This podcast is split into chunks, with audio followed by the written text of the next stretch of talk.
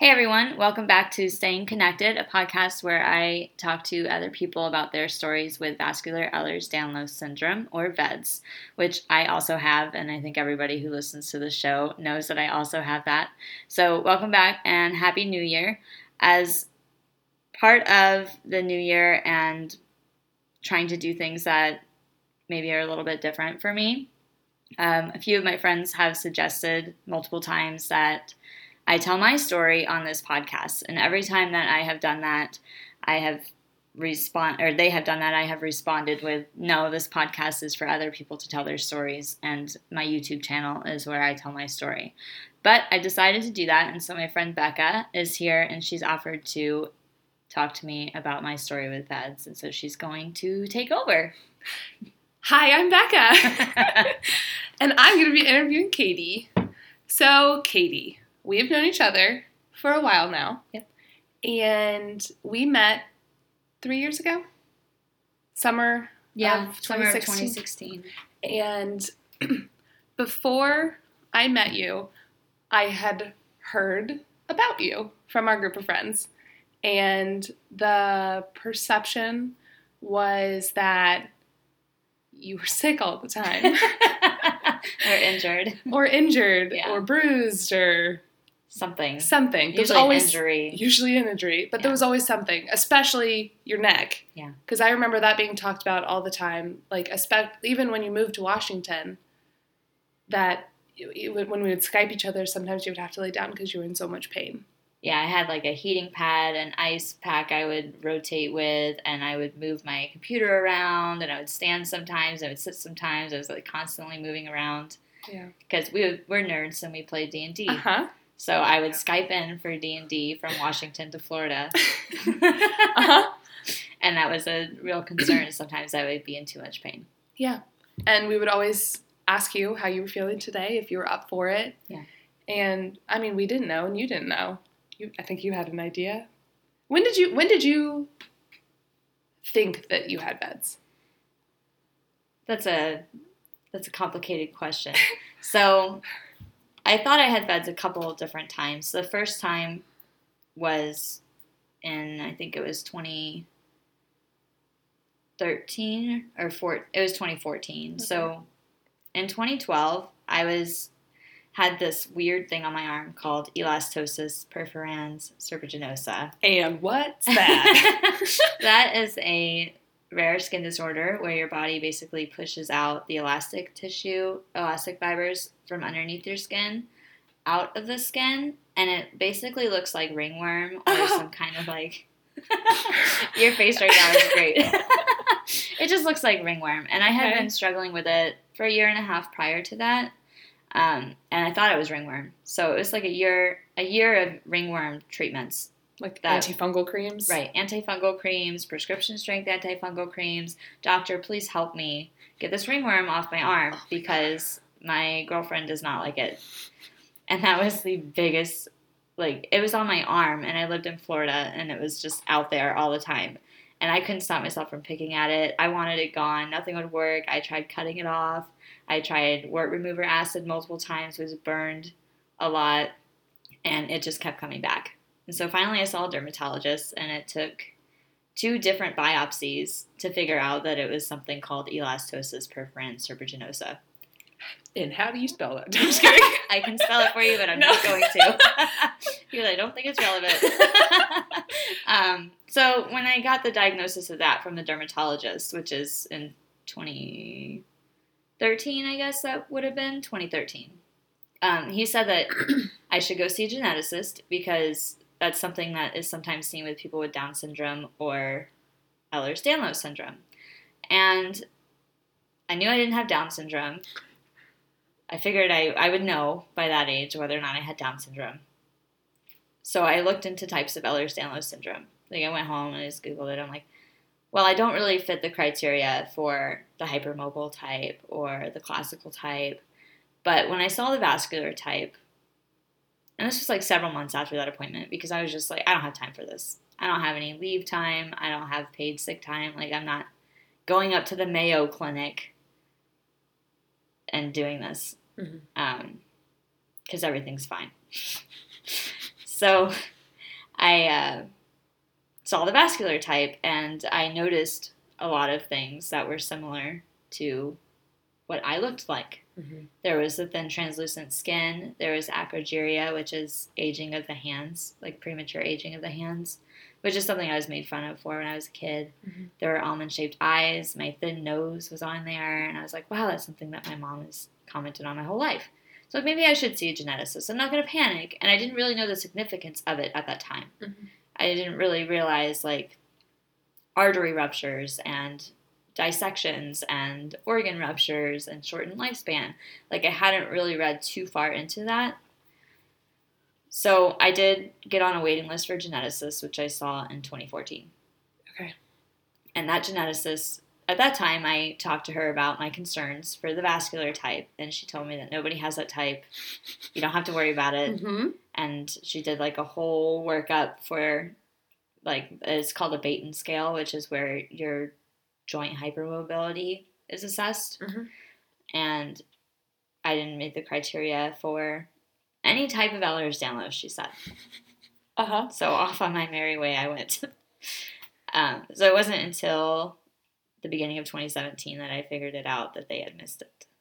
Because you had moved to Washington, and how did your move to Washington play into find finally fi- figuring out your diagnosis? I don't think it really did.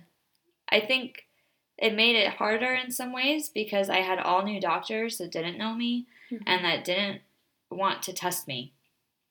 So I had had like spontaneous back to that neck pain, like that spontaneous severe neck pain that would show up like super severe out of nowhere and then take months to resolve and then would happen again. And everybody was telling me to be more careful. So I'm like staying up all night, making sure I'm sleeping correctly in the right position. I've got the right pillow. You know, like every hour I'm waking up to check and make sure that I'm still sleeping in the right position. Like just crazy things that I Mhm. was experiencing.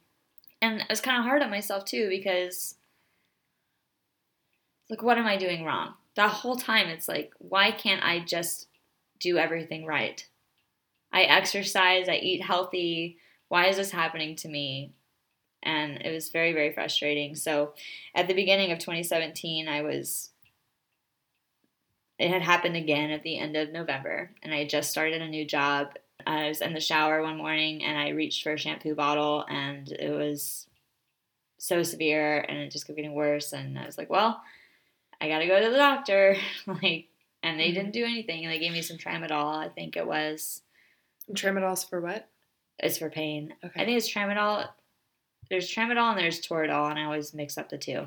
One of them is like a really high strength, non-steroidal anti-inflammatory drug, like the same class of drugs as um, ibuprofen Okay. and Aleve, which is Okay. naproxen. So, really high strength of those. hmm but it just it took a while and i had figured it out after sometime after that it took a couple months i was Mhm. going to be getting an ultrasound for a workup for thoracic outlet syndrome which is a Mhm. compression of the nerves and sometimes the artery in like your brachial plexus which is it goes in between basically like your collarbone hmm like down here through your arm. Mhm.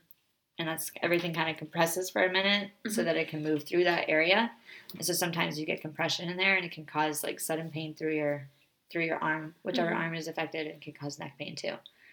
So I was at lunch with my brother on a Sunday morning or Sunday afternoon, and I told him I was going to go see a vascular surgeon, and he made a joke. He's like, "Ah, they won't even have to do any tests because they can see all the veins in your body anyway." And it just stuck with me Uh-huh. that day. So when I went home, I'm like, why is it that you can see the veins in my entire body? And it's something I'd asked multiple times when I was a kid. I asked somebody if there was too much iron in my blood, like just weird. Is my blood too strong? Is my blood too strong? like why am I bruising? Like Mhm. why you know is my why can you see my veins? Mhm. And nobody knew the answer, and they're like, no, too much iron is not it's not a thing. Like, Yeah.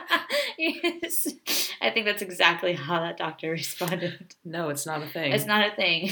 No, you don't have vascular Ehlers-Danlos syndrome. Nobody has that. It's not a thing. Um, so I that that night I figured it out. I basically sat down and went through my entire medical history again. Like I just big picture. And that's something that I tend to do in general Mm-hmm. is take a step back and look at the big picture of everything. Mhm. And I was just holy crap, I have this. So that's when you were no doubt. convinced. That's when I was absolutely convinced, no doubt in my mind. The next morning when I went to work, I had a very, very hard time keeping it together because I knew in my heart that I had this thing. Yeah. And I had found the life limiting parts of it at this point, and I Mm-hmm. knew the significance of it. Mhm. And I didn't know if I was supposed to tell anybody or keep it to myself, Mm-hmm. but I fit every small criteria. There's like a minor diagnostic criteria list and like a bigger one Mm-hmm. major causes for concern and minor causes. Like maybe if you have a lot of the things on this list, you should look into this. and I had almost every single one on that. So I just knew. And when was that? That was in, that probably was February of 2017 or the end of January.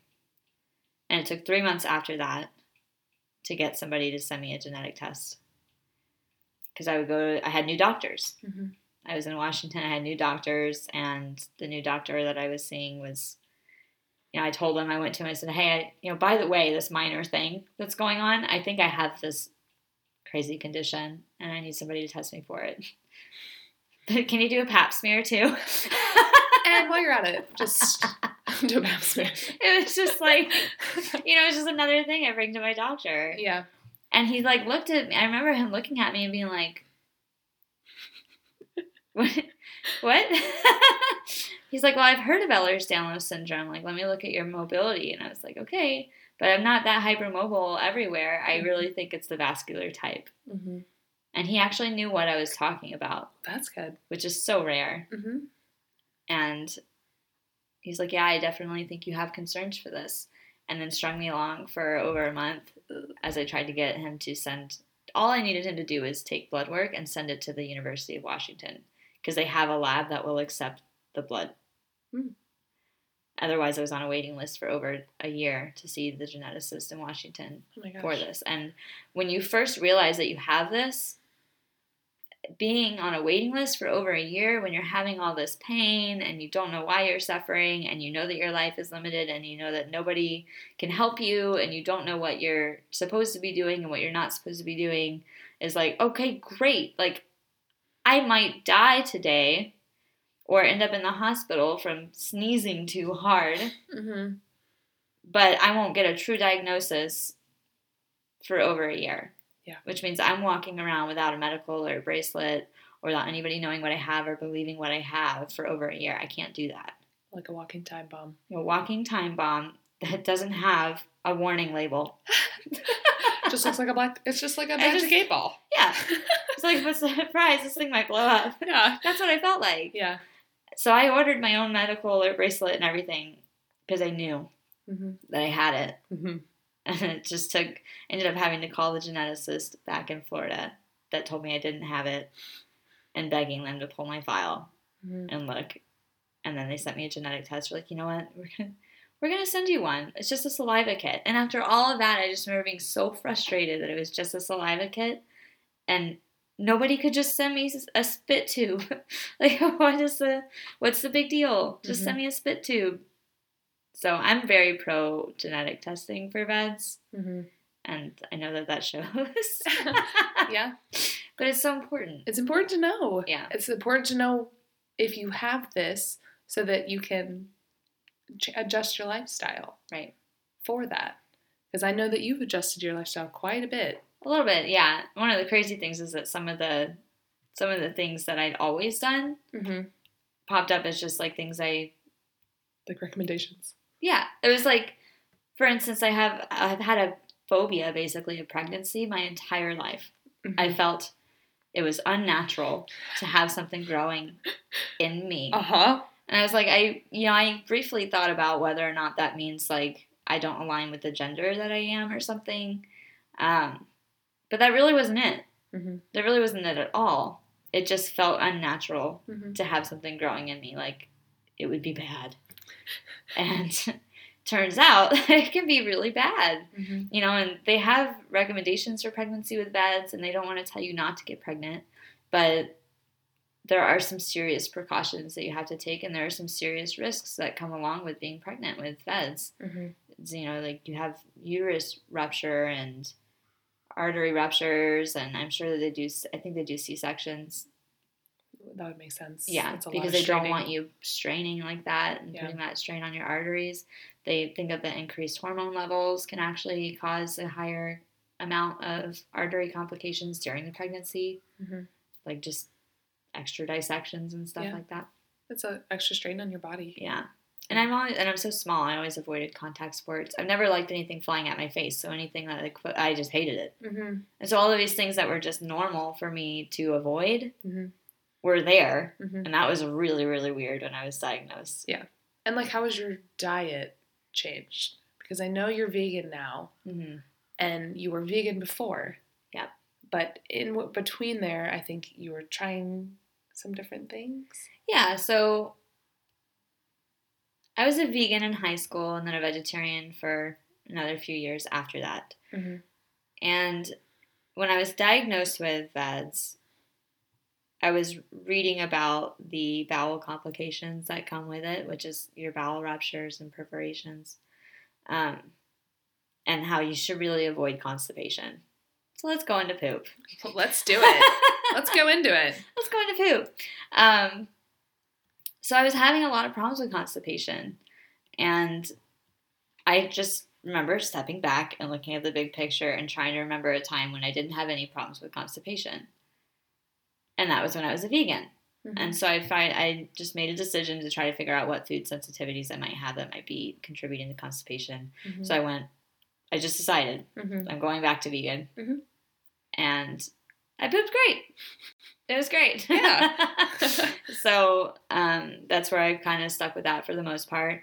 I did briefly go off of it for a couple months, and Because I remember you were trying that high sodium. that was oh man, that was What was that? That was a result of my third TIA or mini stroke, and the hospital thinking that maybe I just had what's called POTS or postural orthostatic tachycardia syndrome, which is something that a lot of people with Ehlers-Danlos, the hypermobile type or the classical type, I think, Mm-hmm. tend to have, Mm-hmm. and that's where you're you become tachycardic based What's tachycardia? Tachycardic is like your heart rate going out of the Like- normal range. okay. Like beating too fast, or yeah, just like, like, beating too fast. Um, hmm, weird. I know. Yeah, I wasn't gonna say anything. Okay, so tachycardia. so tachycardia is where you're. It's a heart rate that's higher. High. I think it's higher than 100 beats per minute or 110 beats per minute resting. I think. Don't look at your watch. So, anyways, so, anyways, back to the high sodium diet. yes, your high sodium diet. So it's tachycardia that's like brought on by different, like your whole orthostatics, which is like your body managing your heart rate and everything. Mhm. Your autonomic nervous system, I think, is really what it is. Um, What is autonomic? You're I don't know of- how to define that. That's fine. I'm just I'm just a layman trying to understand medical terms because you know more medical terms than I think my stepmom who's a nurse. and I'm not lying.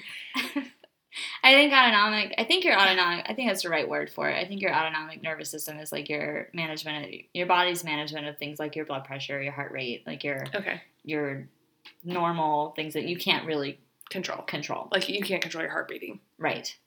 You can't be like, heart, I'm I'm done with you today. Would you just stop? Oh, yikes. Not without any outside interference. Yeah. Um, You can't will that into existence. right. So that based on your posture. So a lot of people that with POTS, when they first like mornings tend to be really difficult for them because when they first stand up in the morning, they'll pass out. That's a common feature is that like high your heart rate will go out of control, your blood pressure might drop and you pass out. And it's a real struggle for people with POTS. And there's a lot of other things that come along with POTS. I think like brain fog and fatigue and just an overall crappy, crappy feeling. So Mhm. after my third mini stroke, they're like, well, maybe you have dysautonomia, which is, you know, dysautonomia is a blanket term for your autonomic nervous system not functioning properly, and Mhm. POTS is something that falls underneath that umbrella as one of the ways that is dysautonomic. Um, Is that also why you wore the compression socks? that is also why I wore the compression socks because the thought was that if I wore the compression socks, it would help my body from having blood pool in my in my legs and keep my blood pressure high enough. So all that high salt diet um, and the compression socks are two major recommendations for people with POTS because it raises your blood pressure. There's also some talk about whether or not like your electrolytes are really balanced if you have POTS. Like you can't get enough sodium and so you just a lot of people benefit from high sodium diets Mhm. when they have POTS. So, Yeah. um, and that was real. That was a real struggle. That was really, really terrible. And I kind of came to the realization myself that I don't have that. Just like you came to the realization that you have VEDS. Right. Just like I came to the realization I have VEDS, just like my skin cancer. It was just, I, Oh, skin cancer? I had skin cancer in 2017 too. What a year for you. Yeah, I guess it was a Diagnosed year, with huh? VEDS, skin cancer. Is that the year you got your uterus out? No, that was this year. Last year. last year, and it was just the tubes. The uterus is still there. Got it. Finger guns. yeah. Um, Man. But that's why I was on a high salt, salt diet. So I got myself off of that, and I don't wear compression socks anymore because I never passed out. It was Yeah. mini strokes, just just mini strokes. just mini strokes. In the morning, yeah. no big deal. Did Fourth of July when you had the mini stroke in the afternoon change your thought process on that? Because beforehand, did all of your mini strokes were in the morning, correct? All of my mini strokes were in the morning. July fourth was my fourth one. Mm-hmm. Um, if we don't, that was the fourth one that was consistent with this. There, we think we had an, I had another one in March of 2017. Mm-hmm. But it was a little bit different. Mm-hmm. Um, the one in the afternoon, I think, was where I realized I needed to change my diet because I was trying that keto diet. Yep. And it was like a high fat diet. Mhm. And I had three mini strokes while I was on that diet. And Mhm. that July 4th one was the third one. Mm-hmm. And everybody was telling me, no, it's not your diet. It's not your diet. But I was like, I can't take a big step back at this and look at this picture Mm-hmm. and believe you Yeah. that this doesn't have a factor because I had one in December and then I didn't have any until I switched my diet to keto Mm-hmm. and then I had three. Yep. So it was just one of the getting off of that and off of that high sodium diet and the compression socks was just me being like, you guys are wrong. As per usual. and, and I am not going to Yeah. limit my life like this anymore.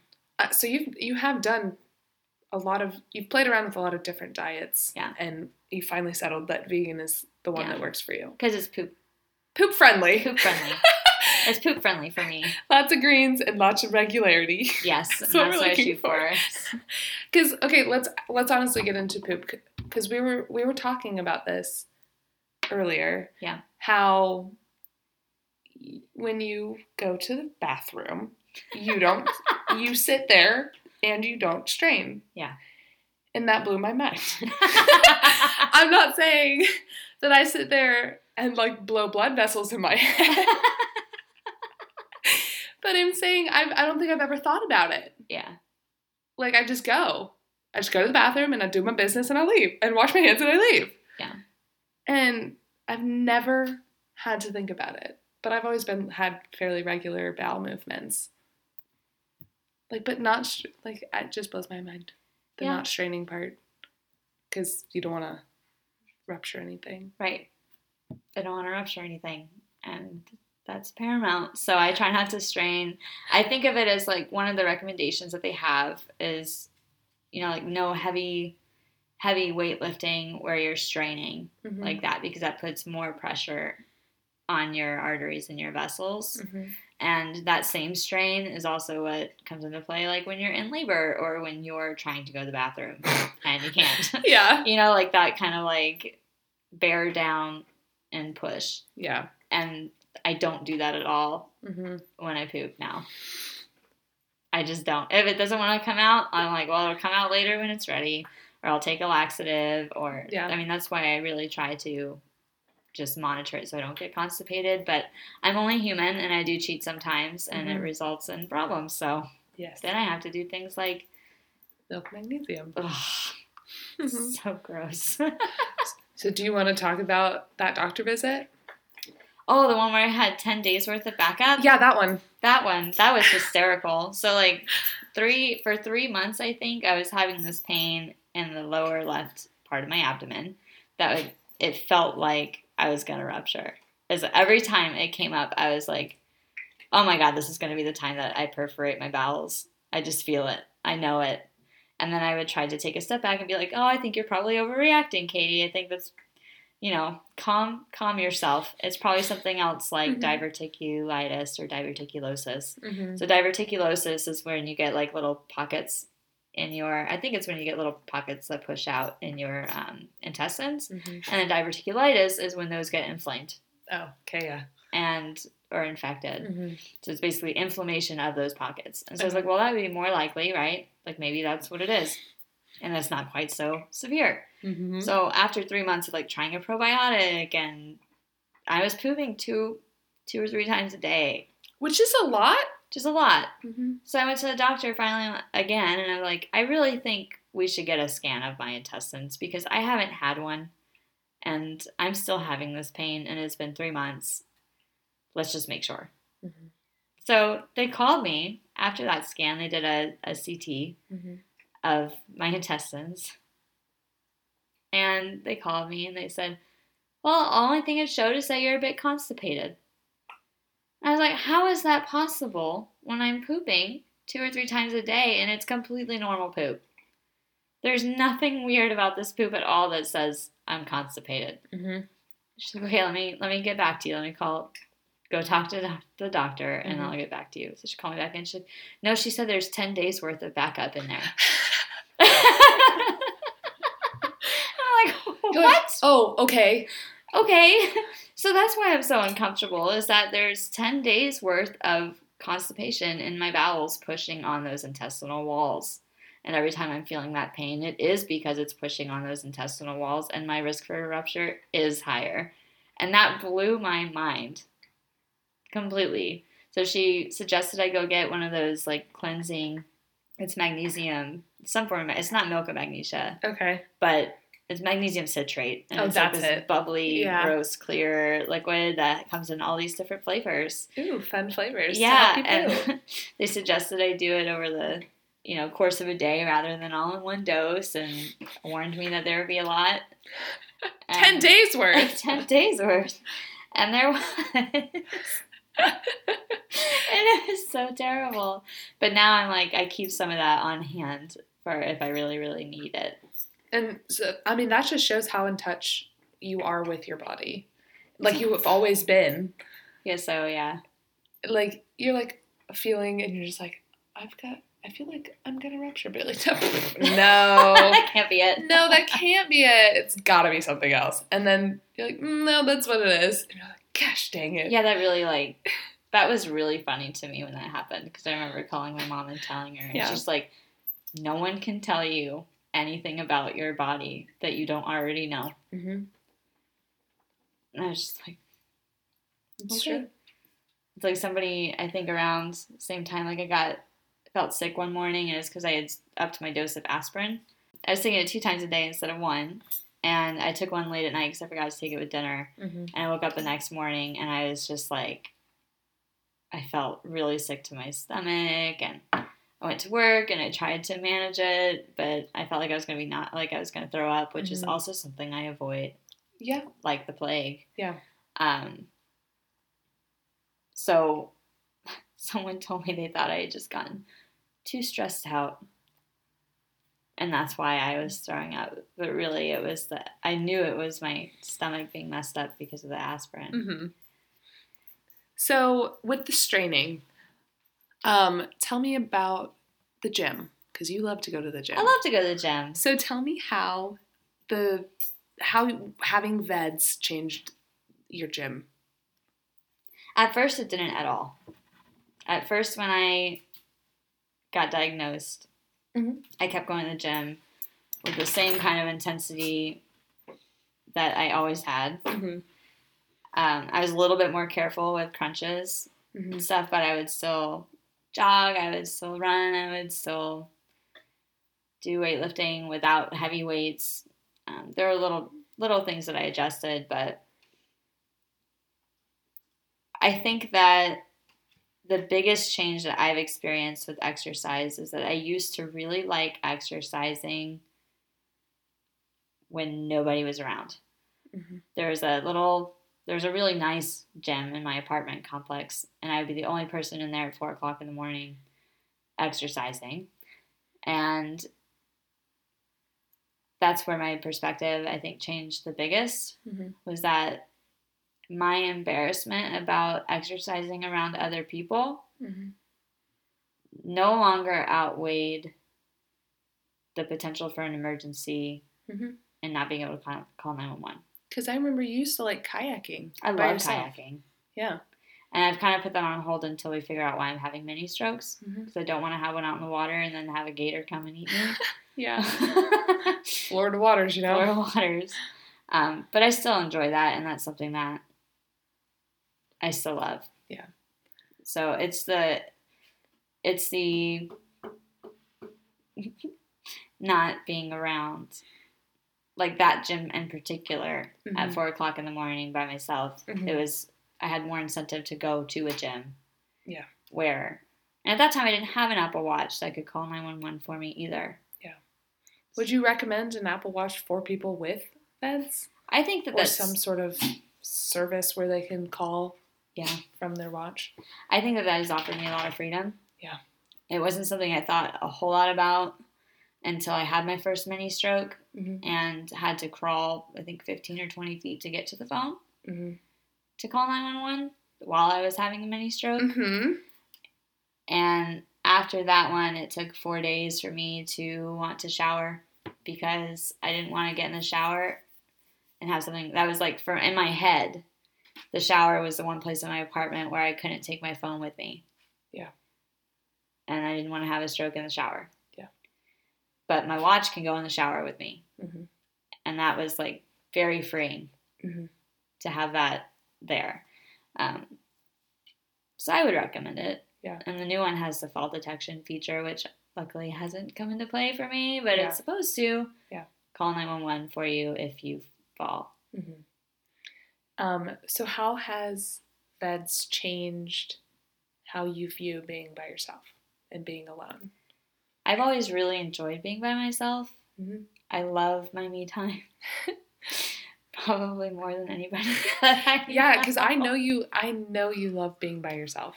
You Yeah. love having your alone time. You love being able to go and just do things by yourself. Yeah. So how has that changed? Being because you can't go super far from a hospital. I can. There's a risk involved. Yeah. I think that when I have a mini stroke, for a little while after that, I don't do it. Like I just actively resist Mhm. doing that, Mhm. going off by myself. But long term, it doesn't. It hasn't changed. Mm-hmm. What the biggest struggle has been with wanting to be by myself and doing things by myself is not my fear about it Mm-hmm. it's other people's fear about it because people who love me get worried Mm-hmm. and they don't want me to go off by myself and do things you know they Mhm.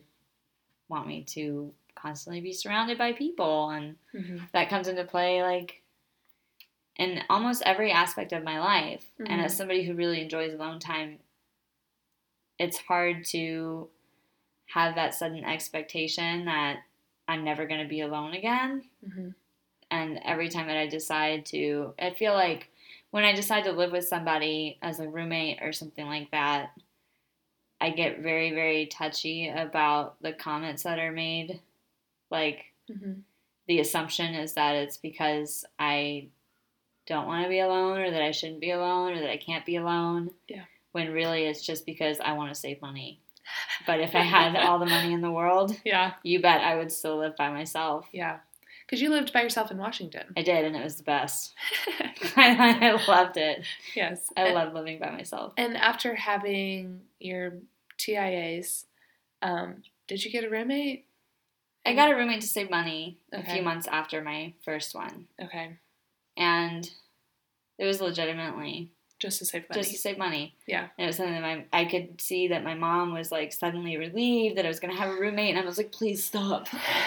yeah, I love you, mom. yeah. Please stop. That's not why I'm doing this. Mm-hmm. I know, like when people make comments about it, it's so hard to just be like Mhm. accepting of that's their perception of me is as is of somebody who can't be alone. That's not who I am. It's not who I am. I've got my Apple Watch and my cell phone. I've my- I'm fine. I've got my Apple Watch. I got my cell. I've got all these redundancies set up. And you have your little packet that Yep. you carry around with you. I do. What is that? So that's the uh, emergency booklet passport that is given to people who are diagnosed with vascular Ehlers-Danlos syndrome by the University of Washington. Okay. There's a whole little packet for doctors that like has the major things to avoid if you present with an emergency. Mhm. So it, sh- it tells them the major complications that arise with vascular Ehlers-Danlos syndrome and what they should be looking out for. It tells them like don't do an angiogram where you're going through blood vessels. Mhm. Um, don't endoscopy and colonoscopy are strongly discouraged. You know things like that. It also has sections for me to list all my medications and my doctors and how many bowel ruptures I've had and when they are, how many dissections or aneurysms I have or had and where those are, Mm-hmm. um, emergency contacts, like all of that Mm-hmm. is in this booklet. And you're supposed to, they recommend that you take it with you everywhere. And I do. So I fancied it up a little bit because Uh-huh. it wasn't this like clear plastic Uh huh. thing that didn't look much like an emergency book and it kept tearing. Like the laminate kept tearing Mm-hmm. Yeah. and catching on my clothes and so i finally went a couple months ago and i got a uh, like a passport holder with some patches like with the emergency medical symbol on it and i glued those patches to both sides of it and so now it really sticks out It does. as an emergency book. For sure. it's like okay something is happening over there. Huh i have this thing here that has an emergency medical symbol on it. I wonder what that is And you have your bracelets. and I have my bracelets. So, in my mind, I have prepared as well as I can for any situation, and that has been the most freeing thing for me mm-hmm. because once you're prepared for the things that you can control, and you accept what you can't control, Yep. then you can live your life fully. I can live my life fully, and I do. I live my life very fully. I'm like very happy. The most busy, fastest moving person I've ever met in my life. You were literally everywhere at all times. I don't know how you do it. Uh, and it just blows my mind because you do everything. You do it all. You go for a walk. You go to the gym. You go to hang out with your friends. You you go to dinner. You do this. You you I don't know. I don't I don't know how you read a YouTube, YouTube podcast. You read a book. You go to movies, and I'm just like work full time. work full time, and I'm just like I also work full time, but and I'm in school, but like also I couldn't I could never manage the schedule that you manage, and I don't know how you do it, but it's so impressive. It, it really is, and I'm it's it's really nice to hear that like having your watch and having your bracelets and having your emergency booklet, passport, and all of that stuff has allowed you the freedom to be you. Yeah, and I think a big part of that is is the acceptance of the things that you can't control. Mhm. Because there's a lot of risk that comes with just me being just sitting here. Yeah. You know, I talked to somebody who was drinking a cup of tea and dissected an artery.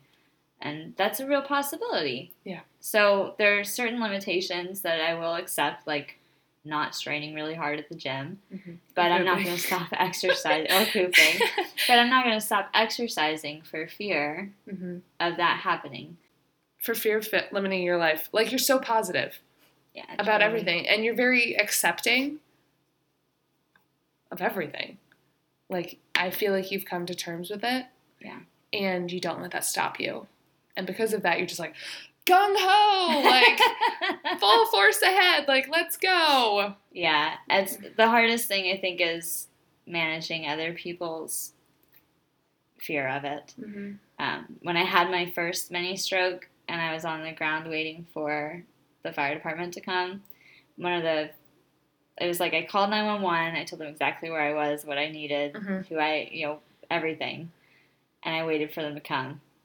And then I called my mom and I left her a voicemail and said, "Hey, you know, I'm having a stroke.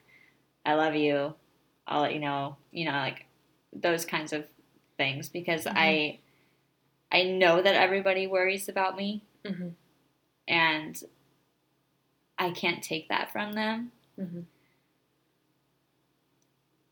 And the biggest thing is like, I just want everybody to know that I'm prepared for something happening to me. Mm-hmm. I can do all of the things in the world and something bad could happen to me. And I know that and I'm okay with it. Mm-hmm. I've fully accepted it.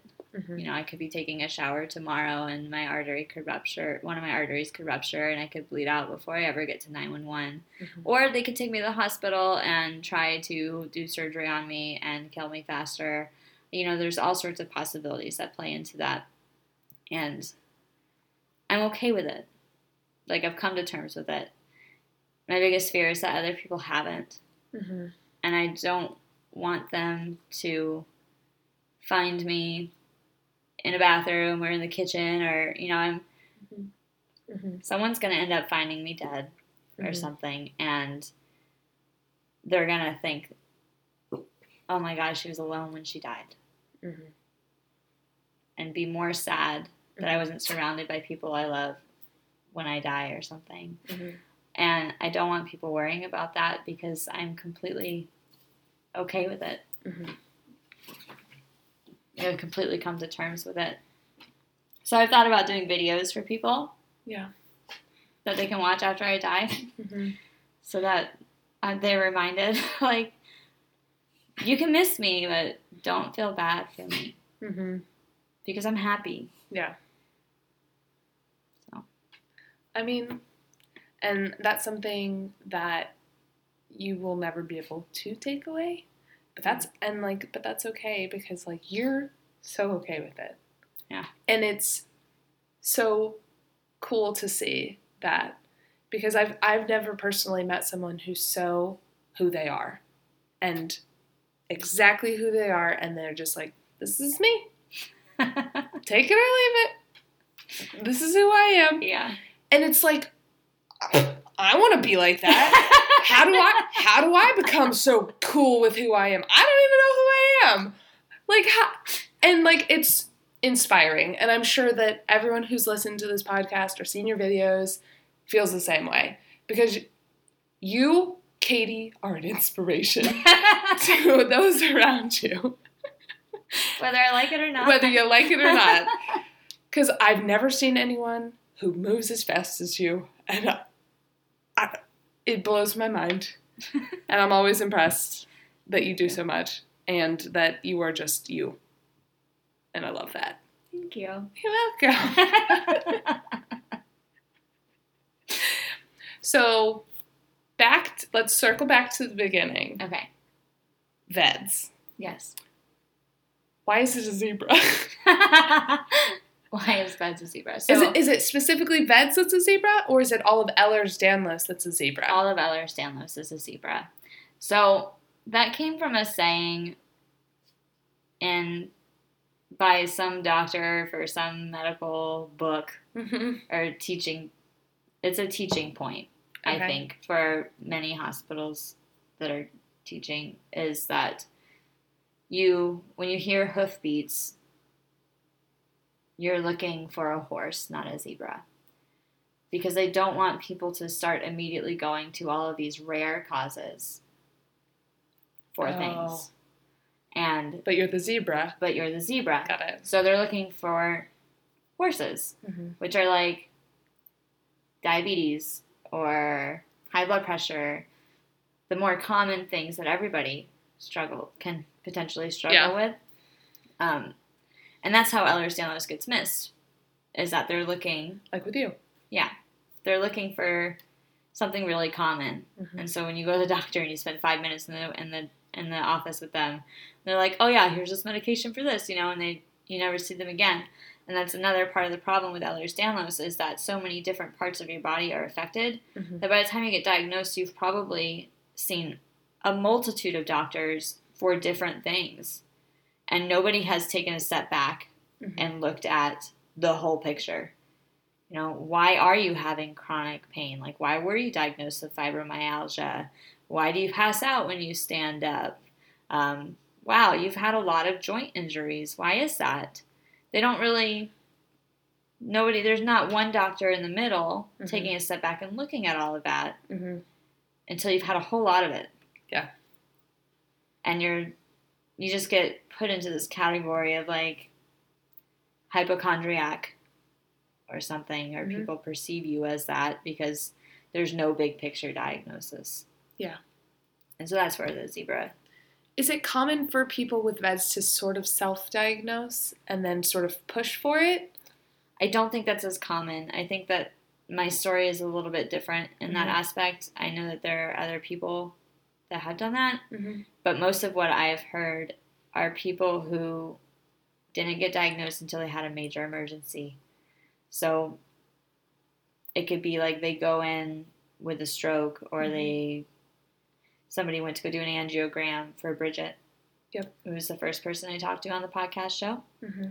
Uh, she went in for an angiogram for carotid cavernous fistula, which is like a, I think it's a bulge in your carotid artery that is behind your eye, and I Mhm. think that bulge starts to communicate with the vein improperly, and it causes a bunch of weird things to happen. Mm-hmm. Um, but she was like in her early 20s, I think, and they're like, "Well, we'll just do this routine angiogram. We'll figure Uh-huh. out what's going on in there, and we'll just we'll just fix it while we're there. No big deal." I don't even think they ever got to the fistula before everything else started rupturing from the angiogram. Yeah. So things like that usually happen before you're diagnosed, and then it's kind of too late because they've already opened you up or they've already tried to do surgery on you, and now you've got all these other problems too that you didn't have before. Mm-hmm. And I think that's the more common. How does stitches work? I was just thinking about that. Like when you were talking about have, ha being opened up, like how do you close your back if you've got the thin skin? It can be a struggle for sure. Most of my stitches don't stay in as long as they're supposed to, or they kind of like push out. Mhm. My body just rejects them. I feel like Mhm. so. A lot of time, I've had stitches a whole lot of times in my life, Mm-hmm. and most of the time, I end up, especially recently as I've gotten older, it's more common I think for them to start falling out too early. Mm-hmm. I'll get butterfly bandages and reinforce them from the outside Mm-hmm. because they don't they don't do that great. but they are common for me because my my skin is so thin Yeah. that I tear easily. Like I had a cat jump off my lap and give me 15 stitches. So Yeah. and then you got a tattoo, and then I got a tattoo of him Oh. off of the scar, which is hilarious. But you've had issues with getting tattoos, Yeah, I with had your thin one skin. with my Willis tattoo. Yep. Yeah. and you specifically told him, right, Yes. that you have thin skin. Yep. And he was like, "Yeah, I got it." I got it. No worries. And then it started bleeding. Not Um, like bleeding, but the like ink. the ink Bleed. bled under the skin. It got into the fatty layer because he went too deep with the needle. And that was the only tattoo I've ever had a problem with. Is the one that I warned them about beforehand. so I really just should have uh, not warned them and seen what happened. I Yeah. guess. But when I went back, like the tattoo blew out basically. So the went too deep into the skin, and then the ink bled out underneath and caused this like big blue tint underneath my skin. Mm-hmm. And when I went back and said, I told, I told you I had thin skin, he's like, ah, but you know, I usually only see blowouts with older people who have like really thin skin. I'm like, face palm. Like, what did I tell you? You're like, I literally told you. I literally told you. Said it with my words that I have thin skin. And so your Willis tattoo. yeah. Who's Willis? Willis is this little cartoon character that I started drawing last year when I was in the emergency room one day. Brought a sketchbook with me, and Uh-huh. um, he is based off the diagram of the circle of Willis, which is a view of the arteries in your brain, and they use it like it's just in the middle Mhm. of your of your head. Like if you were to cut the top of your skull off and look down, Mm-hmm. that's what you would see is like where all of those arteries are on the come together near the top. It's like the circle of Willis. And I remember seeing a picture of it, I think because I was looking at where my internal carotid artery was, because that's where I thought I had a problem in my neck, or I knew I had a problem at that point Mhm. with an artery in there. But I wanted to know more about it. And I saw a little diagram and I was like, man, that looks like a little person. so one day in the ER, I did a whole little sketch of it and I drew him as a little, with a little face Mhm. and his own little pseudoaneurysm to match yours. to match mine. His is in a different artery than mine for artistic reasons. Liberties. Yeah. but that's where Willis came from. So I have a little tattoo on my arm of Willis now. And uh, I like it. I, I, I think all of your tattoos are great because like I didn't know with the having the thin skin would affect that until you came back and had blowout in your tattoo. I had no idea. So let's see. What are some of the weirdest questions that you've gotten about VEDS? so usually if you tell somebody what you have and they're not they're like putting the you usually can watch people put the dots together. Mm-hmm. You tell them about one thing Mm-hmm. and then you can say, well, wait, what does that mean for this? Or what does that mean for this? And so Mhm. some of the weirdest questions I've got are those like they're trying to understand the condition fully. Mhm. And so they're asking questions like, what about when you're constipated? Mm-hmm. Because they're asking about that strain. Mm-hmm. Um, they're trying to think of times that they strain, I think. Uh-huh. and so then they're asking you about those times. And so it's usually sex and constipation. Those are the questions that you Those are the questions get. that I typically get from somebody who's like, you know, obviously not in a professional environment. yeah. Um, they're just like trying to trying to piece it all together for what it Mhm. means for my life. Yeah. So, on a final note, what would be your best advice for someone who's like going through this? Like what what did you find that made you or helped you become so accepting and under, understanding VEDS? Hmm. That's a hard thing because there are a couple different things that were that made a big difference for me. Uh, The type of mind that I have is that I have to understand something as completely as I can in order to accept it. Mhm. And so for me, it didn't truly raise my fear level all that much when I was reading about the different things that could happen. I certainly had moments right after diagnosis where I was just like, oh my gosh, this could happen and that's devastating, and this could Mhm. happen and that's devastating. And it took a couple months to kind of really accept it for that. But the more I read about it, the more I try to understand it, the more comfortable I feel with it because it's not like my arteries are going to actively explode. It's that the tissues themselves are not held together well, Mm-hmm. and so they're more likely to tear. Mm-hmm. Basic on a, on a very basic level, they're just more likely to bulge or tear Mm-hmm. and have issues. And so, like once I can really understand that and understand the limitations of what I can do for risk management, then I can just I just that's who I am Mm-hmm. is that I accept it Mm-hmm. for what it is. Um, so that was helpful, just getting more knowledge about it. Talking to other people who have this was also a major milestone for me. When I was first diagnosed and I was on the Ehlers Danlos support forums, Mm-hmm. most of the people on there were dealing with joint dislocations and bowel issues and POTS. Mm-hmm. Um, and those weren't things that I could really relate with Mhm. too much. Chronic pain, like I had pain in my neck, and but it wasn't like I have chronic joint pain for sure, Mm-hmm. muscle pain. Once I was added to the VEDS support group after I got my diagnosis, diagnosis, Mm-hmm. That was like this aha moment Mm-hmm. where suddenly this entire group of people Mhm. had, were going through the same thing I was. or are family members of somebody who did Mm-hmm. or does. Um, so that has been a blessing and a curse because I have a whole group of people that I can use for questions. I Mhm. can use for support. I know that as soon as I meet these people, we know each other. Mm-hmm. There's no trying to really understand. It's just you you just know that they've also coped with this diagnosis Mm-hmm. and know what it means Mm-hmm. for the most part. So that has been like truly a blessing to have these people in my life. Mm-hmm. But it is a bit of a curse because when you're so involved, you see when bad things happen. Mhm. So doing the podcast and doing the YouTube channel and talking to people on Facebook, people reach out to me for support when they're trying to figure out what they have. Mm-hmm. Um, they find my channel on YouTube or they find my blog or something and they use to contact me and I kind of talk them through it a little bit as Mhm. I can.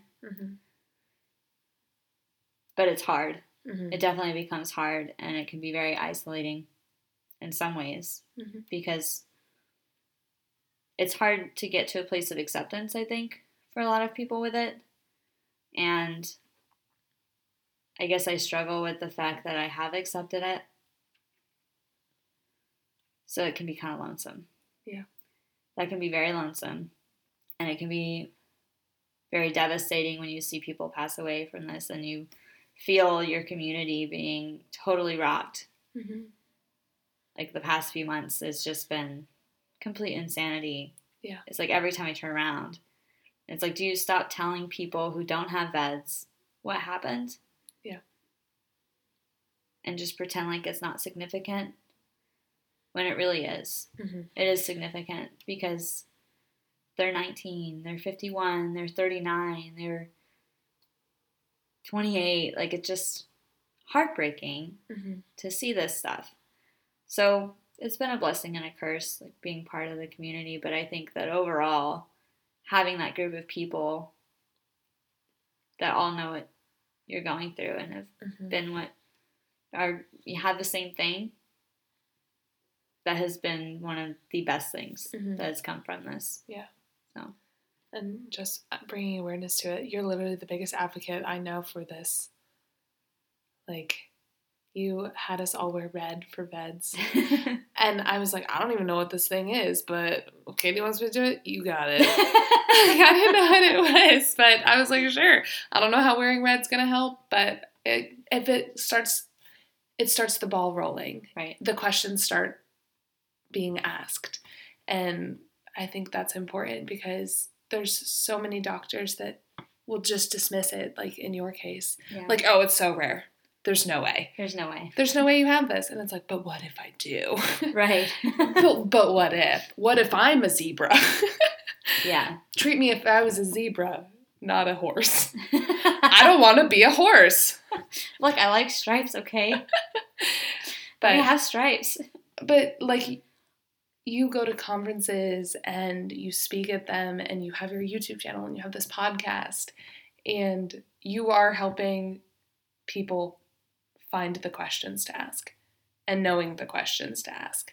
And I think that's so important because without you, I feel like a lot of people in our circle, especially, and I'm sure in other people's circles, have been able to figure out what this is and then is now know and can now share that knowledge with other people because it's so rare and people just don't talk about it. And mm. I think that that's awesome.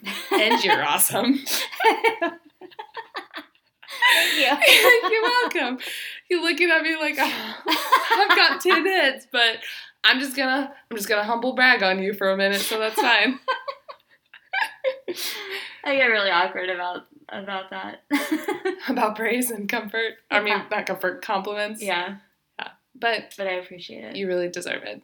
Like, I'm sure that every single person that listens to this podcast or watches your YouTube channel is appreciative of you, of you starting these conversations, even though they're hard to talk about, and having a place where people feel safe to come and talk about it.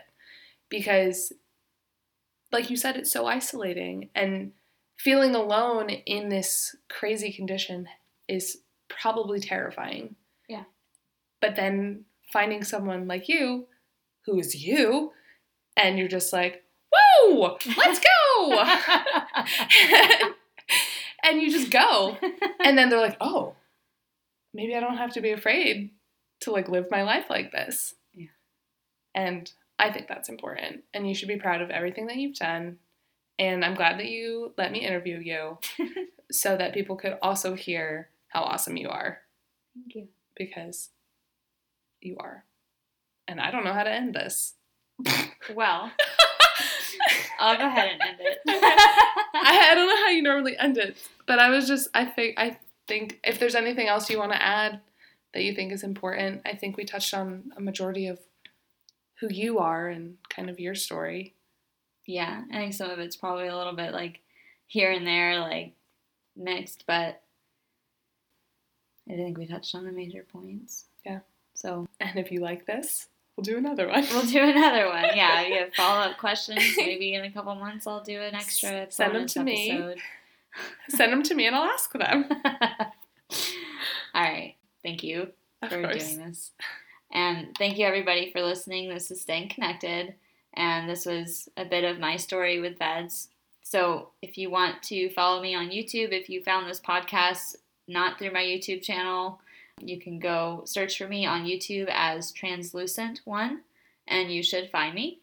I'll put a link to it in the description of this podcast episode. Go ahead and go back and listen to the other podcast episodes where I talk to other people about their story with VEDS. Some of the stories on here, all of the stories on here are absolutely incredible. Some of them are heartbreaking for sure. Um, all of them are heartbreaking a little bit, but it's been incredible to be able to talk to these wonderful people who have this and hear their stories. So, this podcast is normally for other people to share their stories with VEDS. This is a special episode where I share mine. Go ahead and subscribe to it. And new episodes are coming out on the last Sunday of every month. So, keep on the lookout, and I'll talk to you soon.